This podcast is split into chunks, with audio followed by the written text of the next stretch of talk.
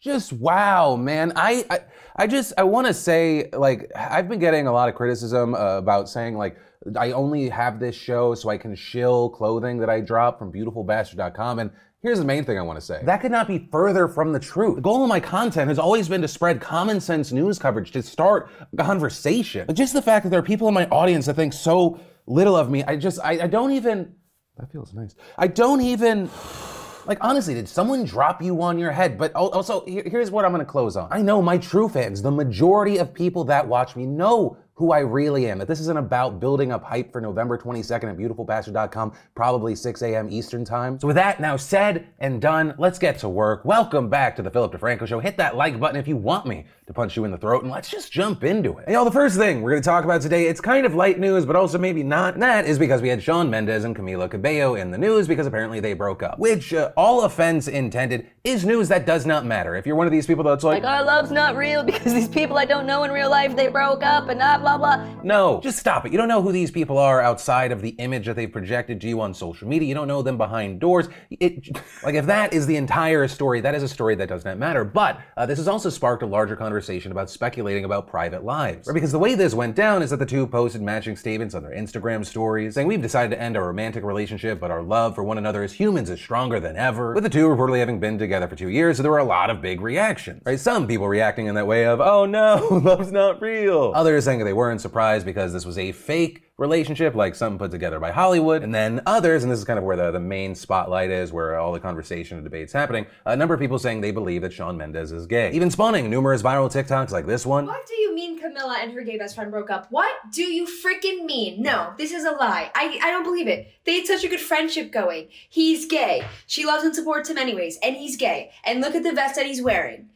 You know? And it's like, after two years, you're just gonna call it quits on your gay best friend like that? I just don't I think it's fake. I don't think it's real. But this conversation, this theory, this debate, it's not a new one. This has been long standing. In fact, it's something that Mendes himself has addressed in the past, telling The Guardian in 2020. There was a desperation for me to come out as being gay, which is such a ridiculous thing. I got upset because I know people who are gay who haven't come out, and I know the suffering they experience because of that. It's just completely ignorant and insensitive of people to be on that shit. And this wasn't like an outlier solo statement. He soon after that went on the Armchair Expert podcast and explained. It's such a tricky thing. You're right. You, you want to say, like, I'm not gay, but it would be fine if I was gay, but and also like I have nothing wrong with being gay, but I, am not. You know, like you don't really know how to respond to the situation. Yeah. Everyone's calling me gay since I was 15 years old, and I'm not gay. And I'm like, well, what does that mean? And I, I had these problems with the way my voice sounded. I'm like, how do I sit? Like I'm always first to cross my legs and sit with like a position of this feminine type of style and i really suffered with that but of course with people being people the internet being what it is that did not stop the speculation and now with this breakup there's a whole new wave. But also while this is happening we're seeing a number of people trying to shut that down. People tweeting things out like calling Shawn Mendes gay is not the flex y'all think it is. If he is gay y'all are essentially trying to out him. And if he's not you're going against everything we preach about sexuality and behavior not being synonymous. And if someone says they're straight believe them until they say otherwise. Speculation and being outed are the exact things you didn't want to happen to you. Stop. And so with all of that said uh, i do want to pass the question off to you.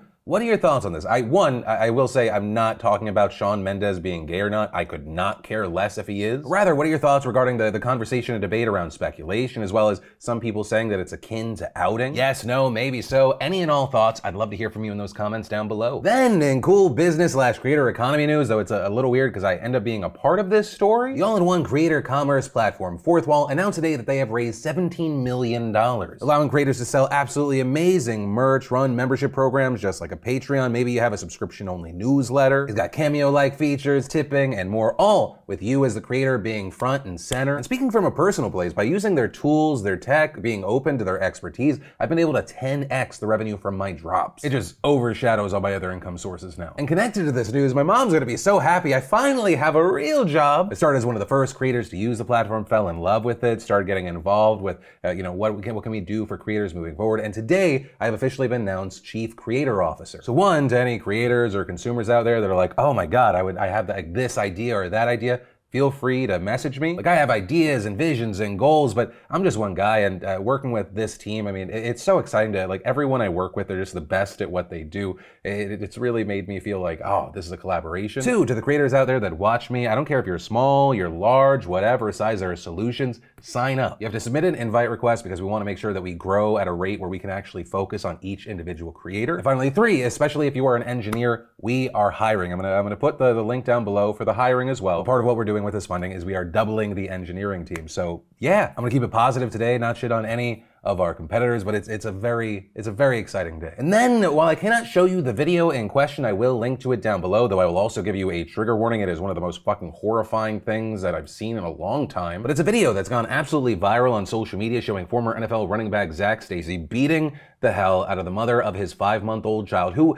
by the way, is just feet away as he was doing it. He's swinging at her, punching her, throwing her around. He throws her across the room through a TV. The entire time she's just begging him to stop. He finally, thankfully, storms off. After the incident, she called police. She's also filed for a restraining order. She also reportedly had to go to the hospital for these injuries. Uh, as far as what kind of transpired. It, appears that he does not live there, but rather he came over around 2 p.m. the day that this was filmed to see his son. And really, I, I think the only way that I can close this story is someone who just watched that video in horror and also as someone that grew up around domestic violence. In my opinion, Zac Stacy doesn't belong in prison. He belongs under the fucking prison. Fuck you, Zac Stacy. You're a fucking garbage human being and you belong where the garbage goes. Then, I guess because I'm not done raging and I want to talk about more people that maybe should go underground, let's talk about 20 year old Christopher Belter, who was just sentenced in New York for sexually assaulting four women in four separate incidents at his parents' home. Reportedly, Belter and all the victims were teens at the time of his attacks, which happened over an 18 month period starting in February of 2017. And what ended up happening here is that after initially being charged with more serious crimes, Belter eventually agreed to plead guilty to third degree rape, attempted sexual abuse, and two misdemeanors. Right, and so with all of that, he was facing up to eight years in prison. But during sentencing this week, Niagara County Court Judge Matthew J. Murphy III said that he had prayed and agonized over his decision, saying that yes, there was, quote, great harm done and multiple crimes committed in this case, but then adding, quote, it seems to me that a sentence that involves incarceration or partial incarceration isn't appropriate. With him ultimately only ordering Belcher to register as a sex offender and serve eight years of probation. Fucking probation. And so understandably, his ruling reportedly shocked the courtroom, obviously disappointing the victims and their lawyers, with one even saying, my client threw up in the ladies' room following the sentencing. And adding, if Chris Belter was not a white defendant from a rich and influential family, he would surely have been sentenced to prison. The truth of what went on and what he did to his victims is far more egregious than the charges he pleaded to. Also, this is likely not the last you'll hear of this disgusting mess of a case because according to reports, Belter's house was known as a party house, with authorities also accusing people close to Belter like his mother, stepfather, and a family friend of helping to groom the victims with alcohol and marijuana. With them all pleading not guilty to their own set of charges, but we're also gonna have to just wait and see what happens next. And as far as those calling to remove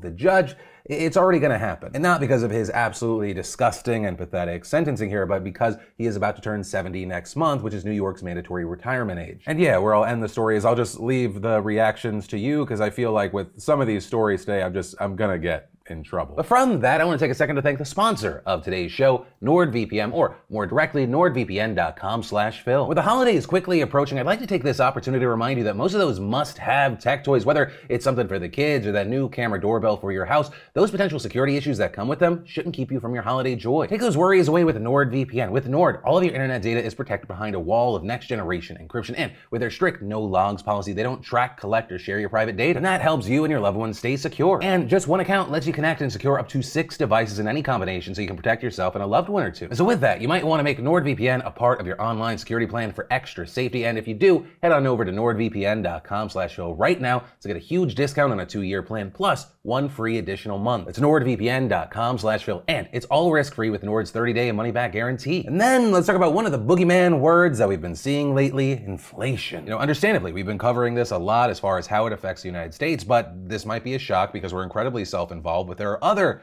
countries out there that are also being impacted. The UK, for example, released government data yesterday showing that inflation in the UK is reportedly accelerated at its fastest rate in nearly a decade, with economists saying that the acceleration is mainly due to a surge in energy and fuel prices amid growing global demand. But some have also pointed to signs that higher costs caused by persistent bottlenecks in global supply chains are being passed on to consumers. And on top of all of that, reports are saying that the UK is also feeling some of the fallout from Brexit, which adds to the cost of doing business with the European Union, its biggest trading partner. So we have new data that's higher than what analysts were predicting. News also likely to strengthen expectations for the Bank of England to become the first major bank to lift interest rates from pandemic lows to tackle rising prices. And all that adding to the fears of global inflation intensifying since we know it's not the only economy seeing price spikes right now. Now, the hope and what many experts believe is that this trend will settle as COVID 19 recedes, but they're ultimately predictions. And like we've talked about with a lot of these inflation stories, a lot of the predictions have been wrong. And then, you know, a lot of people, and maybe even yourself, you have concerns like what would happen if someone saw my search history? What would happen if that certain friend group chat got out? People got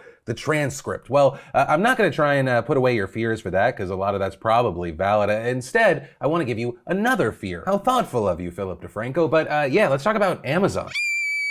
Because this morning, Wired published a bombshell report called Amazon's Dark Secret It Has Failed to Protect Your Data. And among the most headline grabbing claims of this article is that you had an anonymous former service representative saying that low level employees would regularly look up the purchases of celebrities like Kanye West and unnamed Avengers actors, and saying this became such a common invasion of privacy that workers even reportedly discovered one unnamed celebrity's dildo purchases. But reportedly, it's not even just celebrities. Like, I, I hope you have not pissed off someone that works at Amazon because allegedly people have looked up purchases of exes or even their current partner partners, with one former customer service manager saying everybody, everybody did it, even though Amazon made it clear they weren't supposed to, which, regarding Amazon, they have denied much of this, saying we strongly reject the notion that abuse of these privileges is common. However, it's reportedly not that hard to do this, and as of 2015, executives became aware that this sort of voyeurism was an issue, with Amazon's internal security systems reportedly being so bad and so lax that Gary Gagnon, who was once vice president of Amazon's information security team, telling Wired it was all put together with tape and bubblegum, with Wired adding that according to his description, it quote, seemed like everyone on the network had access to nearly everything, including customer information, and yet there was no insider threat program dedicated to preventing rogue employees from abusing their access while he was there. Also, outside of that, he said that he found other glaring security issues after he stepped into his role at the company. For example, saying in May of 2017, workers found that for two years, the names and American Express card numbers of up to 24 million customers had sat exposed on Amazon's internal network, saying that while that flaw was later corrected, there was no actual way of knowing if someone actually looked through the information. Reportedly, that's because their data logs only stretch back 90 days. Also, in another concerning incident, accounts belonging to Chinese employees allegedly bypassed the company's customer service platform and changed emails of 36,000 customer profiles. With Wired noting that the move, quote, would have allowed attackers to take over customer accounts and use them for fraud. And keep in mind, like what we're talking about today, it's not all the accusations, not even all the top level accusations from the article. Of course, with that, I'll link to it down below. But in the meantime, I would love to know your thoughts on this. And then, even though we're still waiting for a verdict regarding Kyle Rittenhouse, that does not mean there's not news happening. In fact, just today, the judge overseeing the murder trial banned journalists working for MSNBC from the courtroom. And as far as details, during a brief hearing this morning, Judge Bruce Schroeder said the Kenosha police reported yesterday that they noticed a car following the bus carrying the jurors and pulled the driver over after he ran a red light. With the judge going on to say that the driver, who he identified as James Morrison, said he was a producer working with MSNBC. With Morrison allegedly saying that a person with the network in New York, who Schroeder identified as Irene Byon, had instructed him to follow the jury bus. With the judge going on to say the matter was under investigation and adding, I have instructed that no one from MSNBC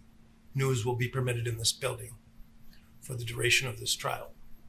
Uh, this is a very serious matter, and I don't know what the ultimate truth of it is, but absolutely it, it, it would go without much thinking that someone who is following the jury bus, uh, that is a very, ex- it's extremely serious matter. And in a statement on Twitter today, the Kenosha Police Department confirmed that, quote, a person who was alleging to be affiliated with a national media outlet was briefly taken into custody and issued several traffic related citations. Police suspect this person was trying to photograph jurors. This incident is being investigated much further and adding, there was no breach of security regarding the jury, nor were there any photographs obtained. This investigation remains active and open, no further information. We also saw NBC issuing a statement to the media this afternoon, partially confirming reports but denying certain aspects, saying, last night a freelancer received a traffic citation. Well, the traffic traffic violation took place near the jury van, the freelancer never contacted or intended to contact the jurors during deliberations and never photographed or intended to photograph them. We regret the incident and will fully cooperate with the authorities on any investigation. Right, and with this, as you'd expect, there have been multiple different reactions. Some condemning MSNBC and accusing them of trying to intimidate the jury or dox the jury. Others, though, defending the outlet saying we don't know what really happened yet and the judge acted preemptively. But yeah, for now, we have to wait and see what comes from this investigation and obviously still wait to see what happens with this jury and a verdict. And then definitely the last thing that we should talk about today is Julius Jones because he just narrowly avoided being executed today. And if you're unfamiliar with this situation, the, the whole thing has been extremely controversial from the start. So let's talk about it. We have to go back to 1999 where Jones was convicted for murder that even up until today he has sworn he did not actually commit. There, a man named Paul Howell was shot and killed in front of his sister and daughters while they were sitting in his SUV outside his parents' home in Edmond, Oklahoma, with the killer then getting away in Howell's SUV. And according to Howell's sister, Megan Tobey, who provided the only eyewitness account of the event to police, the shooter was a black man whose face was covered by a red bandana and who wore a beanie covering all but an inch of his hair around his ears. And since then, Howell's family, who has repeatedly asserted that Jones, who was arrested three days after the shooting, is the murderer. And in fact, police later found the gun confirmed to have killed Howell in the attic space above Jones's bedroom closet, with it even being wrapped up in a red bandana. And so ultimately what we see is in 2002, Jones convicted and sentenced to death. However, with this case, you also have a lot of people saying, hey, the evidence around Jones's conviction does not add up. For one, Jones repeatedly had a nearly shaved head at the time of the incident, that seemingly not matching Tobey's description, though some have argued that it might anyway. Two, Jones's family claims that he was at home eating dinner at the time of the shooting. However, none of them were able to actually testify in court, including Jones himself. And three, many believe that a man named Christopher Jordan actually killed Howell. And that for a few reasons. The first being that Jordan seemed to more closely match Tobey's description of the shooter. And at the very least, we know that Jordan was involved because Jordan actually claimed to be the getaway driver. And in fact, he testified against Jones in court as the state star witness in the case. And because of that, he only ended up serving 15 years in prison, ultimately being released back in 2014. However, three other people have publicly come out and said that Jordan privately told them that he killed Howell and framed Jones. This, including a man by the name of Roderick Wesley, who was housed in the same prison as Jordan. And in fact, last year, Wesley told reporters that Jordan admitted to the killing in 2009, saying, quote, My co-defendant is on death row behind a murder I committed. On top of that, Jones's attorneys have claimed that Jordan planted the gun in his closet to frame him, though a forensic test later found Jones's DNA on the bandana. And so with a case that has now spanned over two decades, naturally there's a lot of back and forth, lots of arguments, lots of counter arguments. However, most notably, you have Jones's family summing this up as a story about racial bias in the criminal justice system. Right? Because, for example, in addition to everything I just mentioned, Jones has claimed that the officer who first arrested him called him the N-word, dared him to run so they could shoot Jones. And then in the trial itself, 11 of the 12 jurors were white, with one also allegedly calling Jones the N-word and saying that he should be lynched outside the courthouse. And so with all of that, as well as some aspects we just don't have the time to get into, we've seen protest after protest, people lobbying for Jones's execution to be reversed, including yesterday where we saw students in multiple high schools walking out of class to protest, those protests continuing in today,